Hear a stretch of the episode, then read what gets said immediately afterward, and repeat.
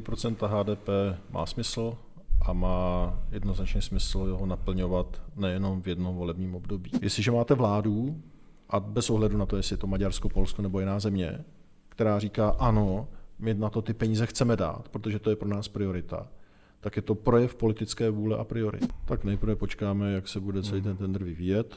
Já nedokážu předjímat, jak dopadne, ale v případě, že by vznikly důvody, proč ten tender zrušit, tak jsem přesvědčený, že další krok musí být jednoznačně dohoda G2G, hmm. vláda, vláda. Hmm.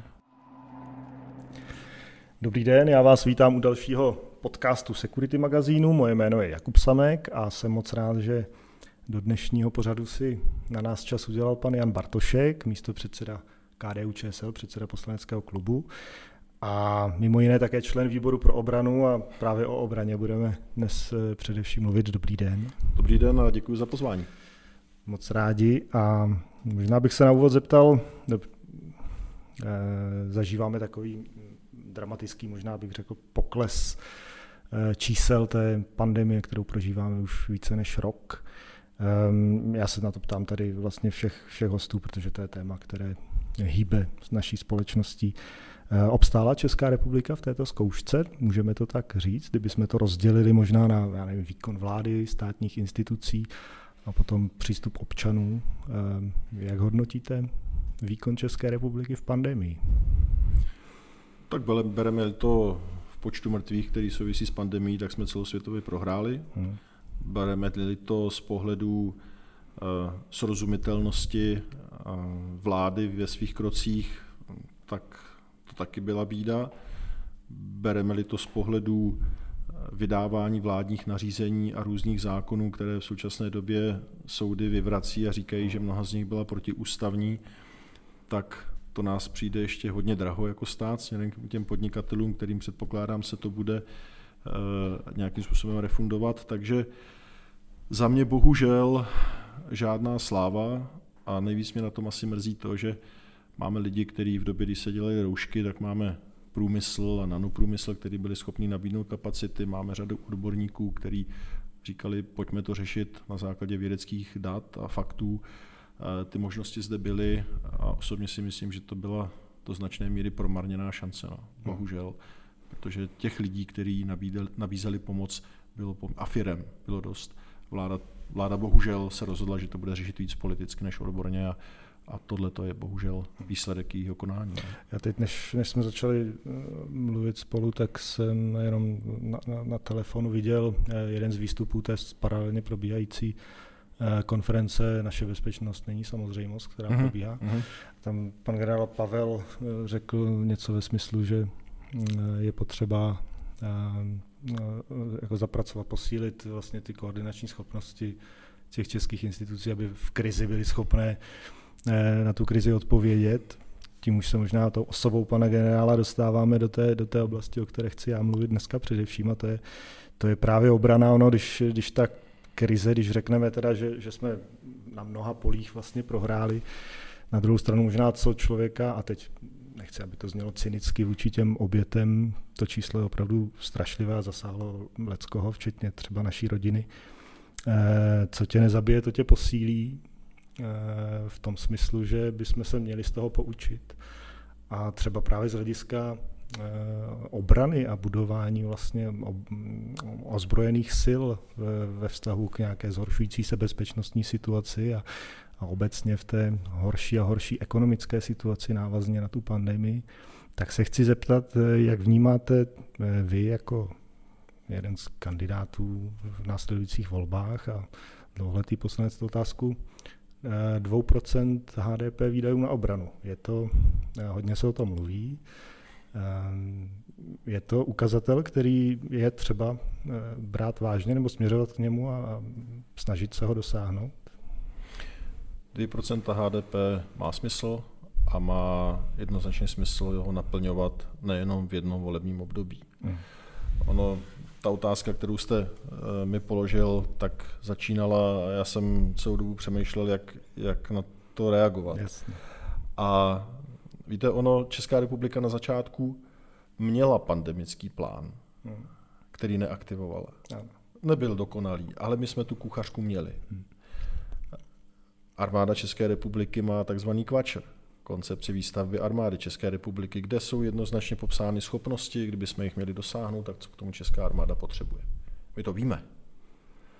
Jediné, co k tomu potřebujeme, je respektovat 2%, respektive nějaký objem peněz, který ta armáda potřebuje, aby byla moderní, eh, řekněme, provozu schopná a, a, a naplňovat ty cíle, které má. Hmm. A hlavně ten systém toho politického prostředí musí být předvídatelný. To není jenom o 2% HDP. To je o tom, že máte nějaký rozpočtový výhled v horizontu minimálně třech let. A jestliže se stane to, co teď udělala vláda České republiky, že v horizontu třech let se bere armádě přes 15 miliard, no tak to si můžete všechny plány lidově řečeno nabouchat do špic. Protože můžete vymyslet, co chcete, můžete naplánovat, co chcete, armáda může vydefinovat, jako, jaké má představy.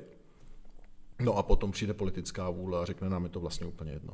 Tímhle způsobem není možný, aby se vláda k armádě a k obrany České, své země prostě chovala. To je hmm. špatně, to poškozuje Českou republiku a vzhledem k tomu, jak se mění politicko-bezpečnostní prostředí eh, kolem nás a ve světě, eh, tak to je neprozíravé směrem k budoucnosti eh, naší země. No. Prostě je to špatně.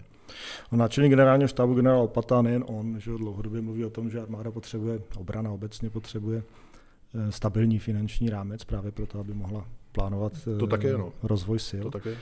Eh, s tím, že ještě specificky v českém prostředí máme malinko, hm, malinko je možná eufemismus, problém s tím, že ty procesy sami o sobě jsou náročné a dlouhotrvající. V řádu a let. A u nás ještě potom je jakýsi koeficient, který to, který to činí ještě, ještě náročnějším, ale o tom, o tom budeme mluvit. No. Eh, já když jsem tady měl předsedkyni výboru pro obranu, paní, paní poslankyni Černochovou, tak jsem se jí zeptal, jestli by tak jako ve škole oznámkovala výkon, protože jsme na konci, na konci funkčního období vlády, oznámkovala výkon ministrů obrany eh, tohoto uplynulého období. Kdybych se měl zeptat vás, tak eh, jakou známku byste jim udělil, nebo rozlišoval byste mezi nimi? Nebo jako unblock byste oznámkoval? Eh, těžko známkovat tuhle vládu, když to občas vypadá jako besídka zvláštní školy. když, to, když to řeknu v přenesené smyslu slova. No, hmm, to není jednoduché, protože co zde máme? Půl miliardy pokuta Přesně. směrem k armádě. Máme zde neuzavřené smlouvy směrem k dělům NATO a k prostředkům protivzdušné obrany, na který už čekáme hmm. hodně dlouho. Máme zde soutěž na eh, BVPčka, který tak, jak to vypadá, v lepším případě se pouze posune, ale tak, jak já to čtu, tak patrně ta soutěž vůbec nedopadne. No, tak uh, jestliže jsme si řekli, že modernizace armády je naším, naší prioritou, tak přestože pan minister, abych, mu, jako, abych nebyl jenom kritický, tak za ní se ty akvizice přeci jenom trochu rozběhly, tak v těch zásadních bohužel ta armáda neobstála. No. neobstála. Možná armáda, ano, nebo armáda nese... A teď, teď jsem se vyjádřil blbě. Armáda obstála. Armáda obstála i v průběhu koronakrize, že jo? Hmm. protože vojáci pomáhali, armáda fungovala. Tady se bavím o panu ministrovi a této vládě. Obrany. Tak, ministerstvo hmm. obrany. Jo, to, hmm. uh, vojáci jako takový uh, jednoznačně obstáli. Vojáci mají jedničku s hvězdičkou. To určitě. Já to mám i vlastní zkušenost z očkovacího centra. Já taky, no. Eh, no, vy jste to zmínil, ty, je, je tam ta půlmiliardová pokuta za, za ten proces. Eh, ono se to někdy zkresluje, že, že se říká, armáda dostalo, ministerstvo obrany dostalo půlmiliardovou pokutu za nákup vrtulníků, ale za ten proces, že, za, za, nějakou, eh, hmm. za, za, za pochybení hmm. při, tom, při tom výběru. Je tady přesně tak, je tady samohybné dělostřelectvo, je tady protivzdušná obrana, ten samohybný systém Spider, kde ještě ty smlouvy nebyly podepsány, je to zhruba rok, kdy vlastně byly oznámeny ty prostředky, které si armáda mhm. vybrala. Uh-huh. Ministerstvo teda mělo za úkol je podepsat a, a pořád na to vlastně čekáme. Eh, plus BVP, o tom budeme uh-huh. mluvit. Uh-huh. Co je, co je vlastně příčinou těch, těch průtahů a odkladů? Je to nějaký no, obecně špatně nastavený systém akvizic obraných akvizic pro armádu České republiky v našem prostředí? No občas ministerstvo obrany vypadá jak začarovaný zámek, jo, jak, jak špatná pohádka, protože už se dostaneme k cíli, kdy má princ políbit princeznu a potom se to celý sesype a všichni si říkají, proč, na čem to zhavarovalo. Jo. A princezna spí dál. A princezna spí dál a armáda nemá to, co potřebuje. Uh, já jsem přesvědčený, že řada věcí a klíčových akvizic, a říkám to dlouhodobě, by se měla soutěžit, respektive zadávat vláda-vláda. Eh, jednoznačně se ten proces musí zrychlit. To znamená, klíčové akvizice by měla armáda vydefinovat, co chce, a vláda by měla v maximální možné rychlosti, tak jak jen to lze, tu akvizici uskutečnit. Hmm. Eh, měly by se nakupovat nejmodernější technologie a měly by se nakupovat rychle. Myslím si, že eh, se dostáváme do střetu mezi nejnižší cenou a bezpečností a praxe nám ukazuje, že nejnižší cena dost často není úplně to, co odpovídá té kvalitě, kterou bychom potřebovali. Hmm. A já jsem přesvědčený, že eh, některé věci bude dobré, když budeme soutěžit, ale ty největší akvizice by se měly eh, dělat systémem vláda-vláda. Co svým způsobem ale právě zrovna ty samohybný děla nebo, nebo ten protizdušný prostředek jsou vlastně v tomhle režimu a, a přesto um, se tam vyskytly problémy. Že? Tam najednou se dostalo našemu ministerstvu nabídka na, na, na, na vyšší cenu, než kterou původně kalkulovalo. Vysvětlovali to tím, že um, obě společnosti, výrobci nabízejí bych řekl, schopnosti těch, těch prostředků vyšší nebo, nebo jiné, než, než armáda původně požadovala a protože je ta cena vyšší, což je pro mě poměrně jako nepochopitelné, jak se taková věc vlastně může stát. To jsme na tom úplně stejně. no, zítra, zítra eh, bude eh, to jedno z témat schůze výboru, výboru pro obranu, pro obranu no. takže, takže možná budeme zítra zítra moudřejší. Tam je strašně důležitá věc, samozřejmě účast eh, českého průmyslu na obou těch zakázkách. To zapojení, to je červená linka, která se táhne všemi akvizicemi. Tady v tomhle tom krize ukázala, že svět jede v módu, budeme vždycky kamarádi a všechno bude fungovat. Hmm. Jenže se ukázalo už v případě roušek, že najednou se svět zadrhnul a Evropa se drbala za uchem a říkala, jde mane, kde my ty ochranné prostředky seženeme, když všechna výroba je přesunutá do Asie, převážně do Číny. Jo? A najednou jsme zjistili, že jsme ztratili strategické eh, kapacity výroby hmm.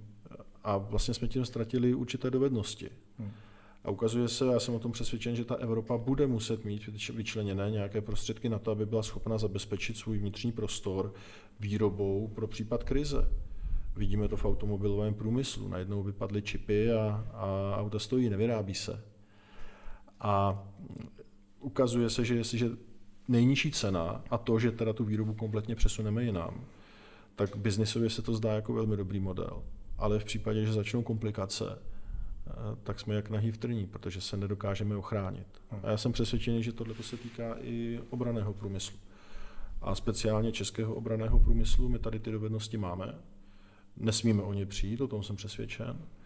Eh, vojenský průmysl, obraný průmysl vždycky disponoval těma nejlepšíma technologiemi. Je tam jednoznačně přidaná hodnota. A my musíme jít cestou podpory domácího průmyslu, protože v životě to chodí tak, že když o to přijdete, tak už se to málo kdy vrátí. Já jsem přesvědčený, že tohle je jedna ze základních podmínek, že eh, všechny, nebo maximální možná míra těch akvizic musí být s vysokou účastí českého obraného průmyslu. A svým způsobem je vlastně využít ten v vozovkách tristní stav, eh, v kterém dneska armáda z hlediska své výzbroje vlastně je k tomu, aby se tou modernizací, tím, těmi procesy vlastně podpořil právě rozvoj toho domácího průmyslu, který potom následně může dlouhodobě tu situaci. Jenže ono to je řešit. ještě, jako, tam jsou dva pohledy. Hmm. Jednak my se můžeme stát součástí zakázek, no. náš průmysl, ale současně tím získáme dovednosti, které potom můžeme sami exportovat. můžeme uplatnit hmm. při vývozu uh, a, a exportu naší techniky. Jo? Uh, pro spoustu lidí obraný průmysl, vždycky se na to koukají, uh, jsou to zbraně a, a, a je to špatně, a já, ale je třeba říct, že chceme-li být bezpečnou zemí, tak musíme mít armádu, která je schopná se o tu naši bezpečnost postarat. A to nejenom v rámci České republiky, ale v rámci celého evropského prostoru. Prostě peníze na obranu jsou zcela zásadní. Je v pořádku, že podporujeme naši obrany schopnost. Protože za hranicema jsou země, které čekají na naši slabost. A jak ji ukážeme, tak ji zneužijou. To znamená, tím, že dáváme prostředky a peníze na naši obranu, tak se staráme o mír v evropském prostoru. No, to, to zcela souhlasím. A už to tady říkali i, i, i hosté v těch předchozích, předchozích eh, pořadech, co jsme měli. A já mm, mám vždycky takovou tendenci to malinko srovnávat s tím, co vidíme v našem okolí. Hmm. Eh, nechám možná trošku stranou Polsko, protože to má, to je svým způsobem v měřítkách střední Evropy vlastně velmoc. Hmm. Um, má jinou historickou zkušenost a tak dále. No. Ale a země, taky souseda? Taky souseda. A to už, to už bych řekl, že malinko mířím k té otázce, protože velmi se rozjelo z hlediska modernizačních procesů ve vlastní armádě Maďarsko před hmm. asi dvěma lety. A to je hmm. země, která je s námi eh, jako do počtu obyvatel, nějaké historické zkušenosti, možná jako srovnatelnější než to Polsko. Hmm. Um, jak je možné, že tam to jde? A u nás to dře ty akvizice. Proč vlastně to Maďarsko, doka- to je, oni si z fleku koupili moderní tanky, k tomu si nakoupili houfnice, pak uzavřeli smlouvu na, na, na výrobu BVP. E, to jsou přesně věci, které tady se řeší dlouho, roky, roky a, a jsme, jsme pořád vlastně na, na tom výchozím bodě, nebo ne, nechci to úplně schazovat, ale nedaří se to dokončit. Je to, je to proto, že Maďarsko třeba má blíž na, na, na východní hranici, si víc uvědomuje ty rizika? Nebo? No, já jenom lehkou paralelu e, zmíním ten poslední summit NATO, který proběhl, no. kde tam se řeší otázka umělé inteligence, kvantových počítačů a, a sofistikovaných raketových systémů, například z Ruska. A, a my se u nás bavíme, jestli budeme schopni nakoupit BVPčka. To prostě člověk eh, nad tím musí kroutit hlavou co se to pod touhletou vládou děje. No, je to jednoduché, je to stejné jako v životě člověka. Realizujete to, co je pro vás priorita. Jestliže je pro vás priorita bezpečnost země a pro naši koalici spolu, což je ODS, KDU, ČSL, TOP 09, bezpečnost jednoznačně priorita je a my na to ty prostředky vyčleníme. Dokonce už teď máme v poslanecké sněmovně návrh zákona na 2% HDP, to tam máme, protože to myslíme vážně. No tak je to pro vás priorita a tu bezpečnost zabezpečíte. Jestliže jdete cestou, že utrácíte jako stát peníze za něco jiného, potažmo, že jako stát neumíte ušetřit tam, kde byste ušetřit mohli.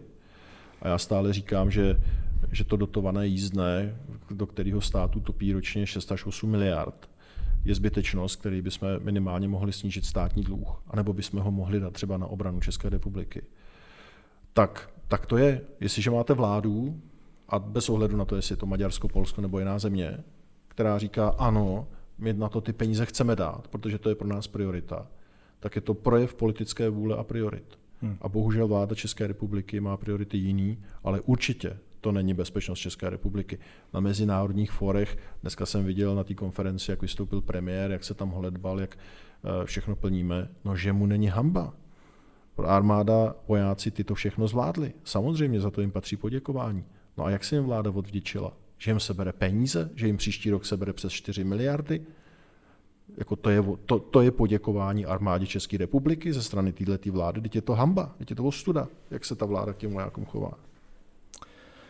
Eh, ten relativní pokles nebo nižší, nižší míra nárůstu toho obraného rozpočtu, než, než bylo plánováno. No, těch, těch 2% jsme původně podle původního prohlášení že měli dosáhnout v roce 2024. Teď je to v programovém prohlášení vlády taky. Ano. Teď se k tomu vláda zavázala, teď neplní to, co slíbila. Ale už to v podstatě spochybněno a dostaneme se možná na, pokud teda to tak zůstane, na 1,40. 1,42 až 1,45% přesně. Tak zakonzervuje se to a, a nějaké takové číslo. Na, na druhou stranu možná takhle, pokud se to podaří zvrátit, dobře. Pokud ne, bude se s tím muset nějak armáda, potažmo teda spíš ministerstvo obrany vypořádat. Eh, mě zaujal, eh, co, co říkal váš kolega z výboru Pavel Růžička, mluvil o tom, když si vezmeme za příklad ten největší tender zbrojní, co probíhá ta pásová BVP, tak mluvil o tom, že by se dalo ušetřit, on řekl 10 miliard, tím, že by se část těch vozidel vlastně převedla z té pásové platformy na levnější kolovou, kterou v České republice i umíme vyrábět. S tím, že to by byla odpověď, kde vlastně vzít ty prostředky, které vláda teda plánuje mm, obraně sebrat. Možná by stalo za úvahu se na ten tender takhle podívat, a ať už ty prostředky potom teda opravdu obraně vzít, anebo je v rámci obrany naopak investovat třeba do jiných oblastí. Jak byste vnímal vy takovouhle možnost vlastně přestavět ten, tu, tu zakázku PVP, protože je pravda, že ona byla definovaná eh, v poněkud jiné ekonomické situaci před dvěma lety. Eh, nepodařilo se jí dotáhnout do konce a nová vláda ji bude mít na stole vlastně a bude se moct rozhodnout, co s tím udělat. Jak, jak to vnímáte vy?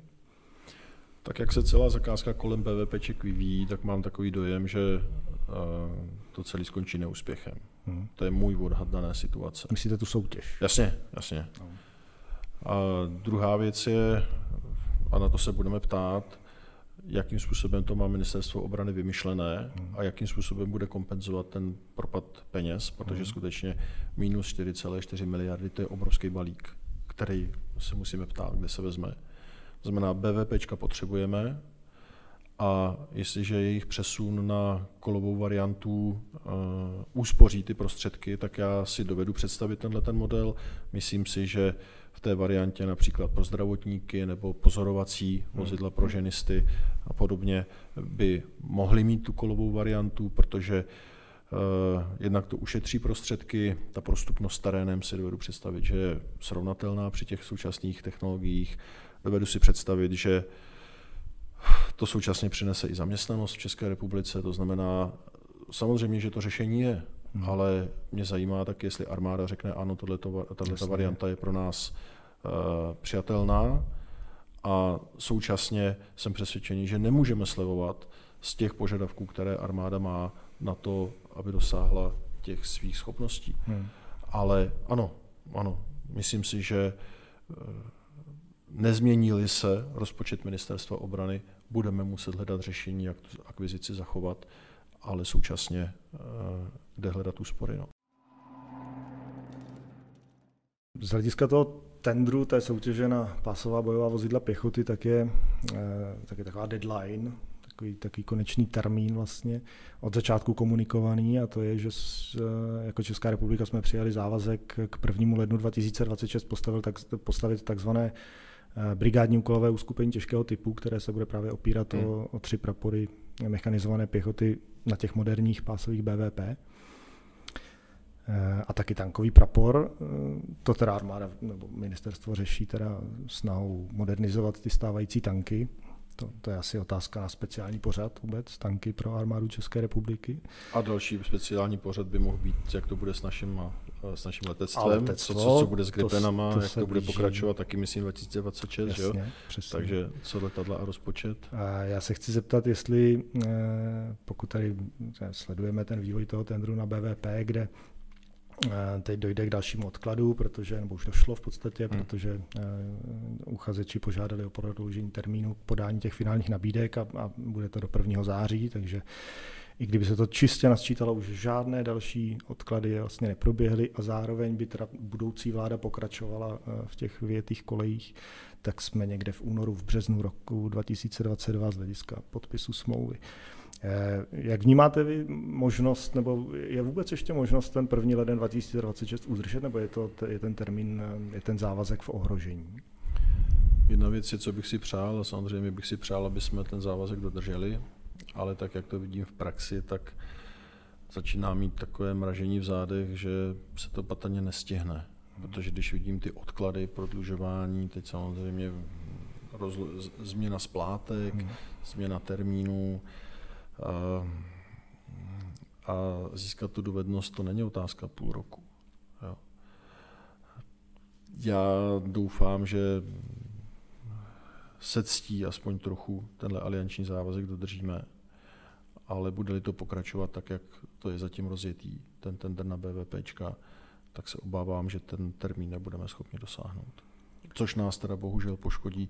Bude to ostuda, bude to ostuda před Smolenci. Hmm. A bohužel nás do ní dostane tato vláda. Zase ze strany těch uchazečů jsem zaznamenal vyjádření v médiích, eh, myslím, že to byl zástupce Buy Systems, který řekl, že pokud ten tender vlastně by nedopadl, tak hrozí prodloužení, nebo hrozí riziko, že se ten nákup, ta akvizice těch BVP dostane až za rok 2030, což mě přijde hodně pesimistický výhled. Tedy. Hmm.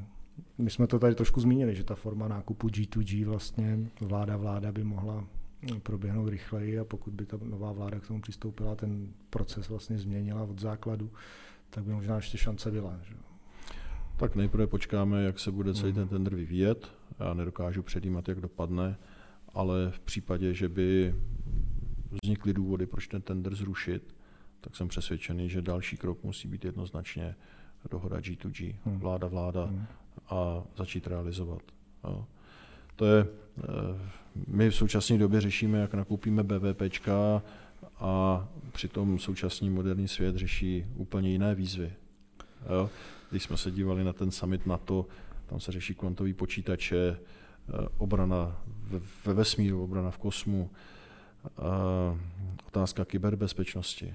To jsou výzvy dnešní doby, na ty se taky musíme připravit, na ty taky musíme mít odborníky, lidi, peníze. Hmm. Poslední válečné konflikty ukazují, že, že první vlna útoku se vždycky odehrála v kyberprostoru, až potom nastoupily konvenční zbraně. Jo. To znamená, my jsme v situaci, kde eh, snad poprvé od druhé světové války se ukazuje, že eh, především je to otázka Číny, ale bavme se i částečně o Rusku, že prostě ten eh, evropský potažmo prostor Severoatlantické aliance nebude schopen udržet technologickou převahu. Mm-hmm. A to já vidím jako obrovské riziko. A to není jenom o těch BVPčkách, ale to je o tom vidět ten svět skutečně uh, uh, strategií dnešní doby. Protože jestli zaostaneme technologicky a protihráči nás přehrají, tak začneme ztrácet.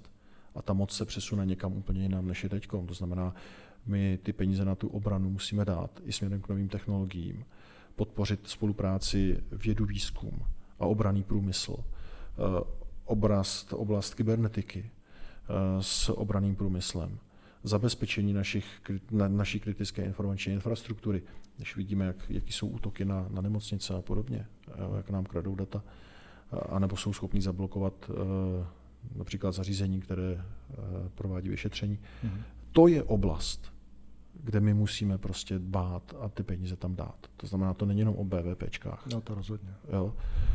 A mm, z toho důvodu, když to vrátím zase zpátky, tak jsou ty 2% naprosto nezbytně nutné. No. To je realita. To je realita. Možná vysvětlit lidem právě, co všechno to zahrnuje, že možná má člověk pocit, že 2% na obranu to jsou máme pušky a budáky, budeme si hrát na vojáky, ale on to přesně zahrnuje celou, celý spektrum oblastí, dneska se rozšiřující. V Německu byl prokázán první případ úmrtí v nemocnici, který byl v důsledku kybernetického útoku. Uh-huh.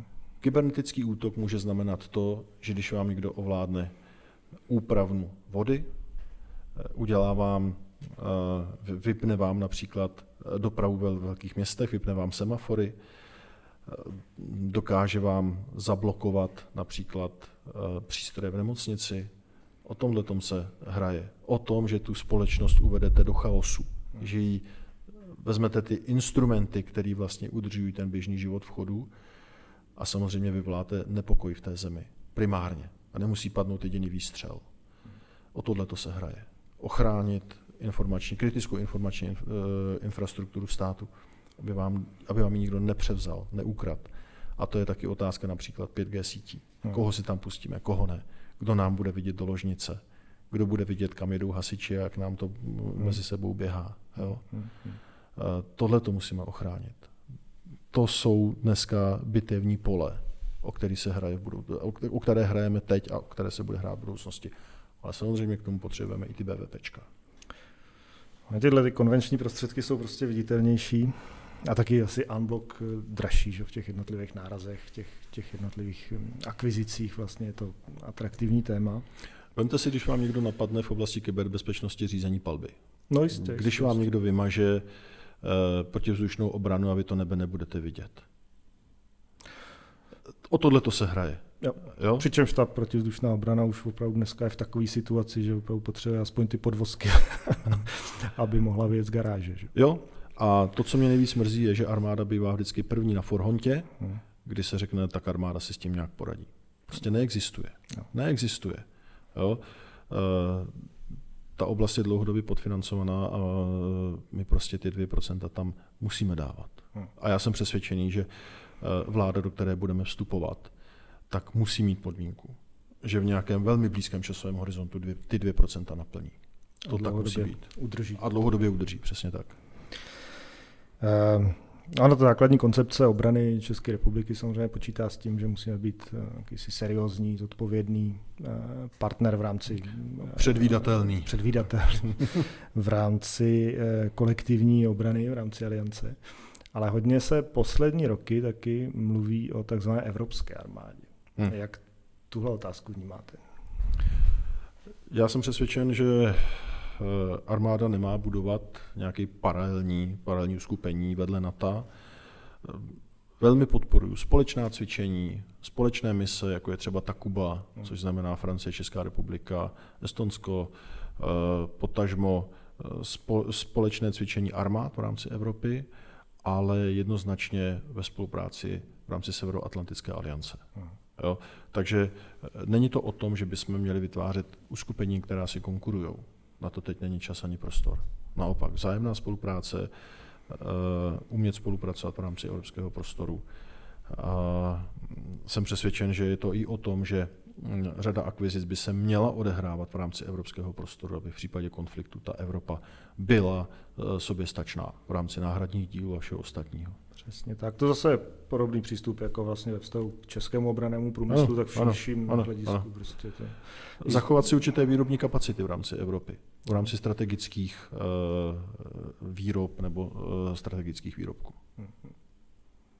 Asi poslední otázka, co mě napadá, nevím, jestli se vám bude chtít odpovědět, jestli odpověď vlastně znáte, kdo je kandidátem koalice spolu na, na post ministra obrany. Nebo jich, no, já, vám hlavně, já vám hlavně nedokážu odpovědět na to, jestli Uh, no, rozhodně. Ministerstvo obrany bude jedno z ministerstv. Nechci, nechci vůbec předjímat, to, to nechci řešit, to, to uvidíme, jak to dopadne. Hmm. To je vůle voliče. Ale ať už tím kandidátem nabídne. bude kdokoliv, tak to musí být člověk, který bude schopen zajistit armádě stabilitu a předvídatelné financování a dostat do koaliční smlouvy to, že na, minimálně na konci mandátu budou 2% HDP na obranu pro ministerstvo obrany. Eh, to bude jednoznačně prioritou toho, kdo se o ministerstvo obrany bude starat. Skvělá politická odpověď.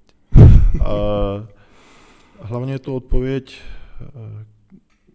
která hezky mě, mě, to, co kdy, jsme kdy tady mě, řekli. Kdy mě je v podstatě svým způsobem jedno. Hmm. Chci, aby to byl člověk kompetentní, který se o armádu dokáže postarat a který na té celovládní úrovni to pro tu armádu dokáže vybojovat. Eh, to je jednoznačná věc, eh, protože jestli tam bude někdo, kdo eh, bude stát v koutě a čekat, co na něj zbyde, tak to bude špatná varianta pro nás, pro všechny. Tam musí být prostě srdcerváč, který se za tu armádu postaví. Tak jo, tak snad to tak bude, i kdybyste to, a to si určitě přejete, ne, že byste si nepřáli vyhrát, ale pokud byste neuspěli a do vlády jste se nedostali, tak taková osobnost potom na ministerstvu, ať už bude z jakékoliv strany, je samozřejmě potřeba je to tak a my do toho jdeme s tím, že chceme vyhrát. tak jo, děkuji vám moc krát, že jste, že jste za náma přijel a budu se těšit třeba příště někdy eh, nad podobnými tématy. Eh, vám poděkuji za pozornost a i na vás se budu těšit eh, při příštím podcastu Security Magazine. Tak já děkuji a přeji pěkný den. Naschledanou. Naschledanou.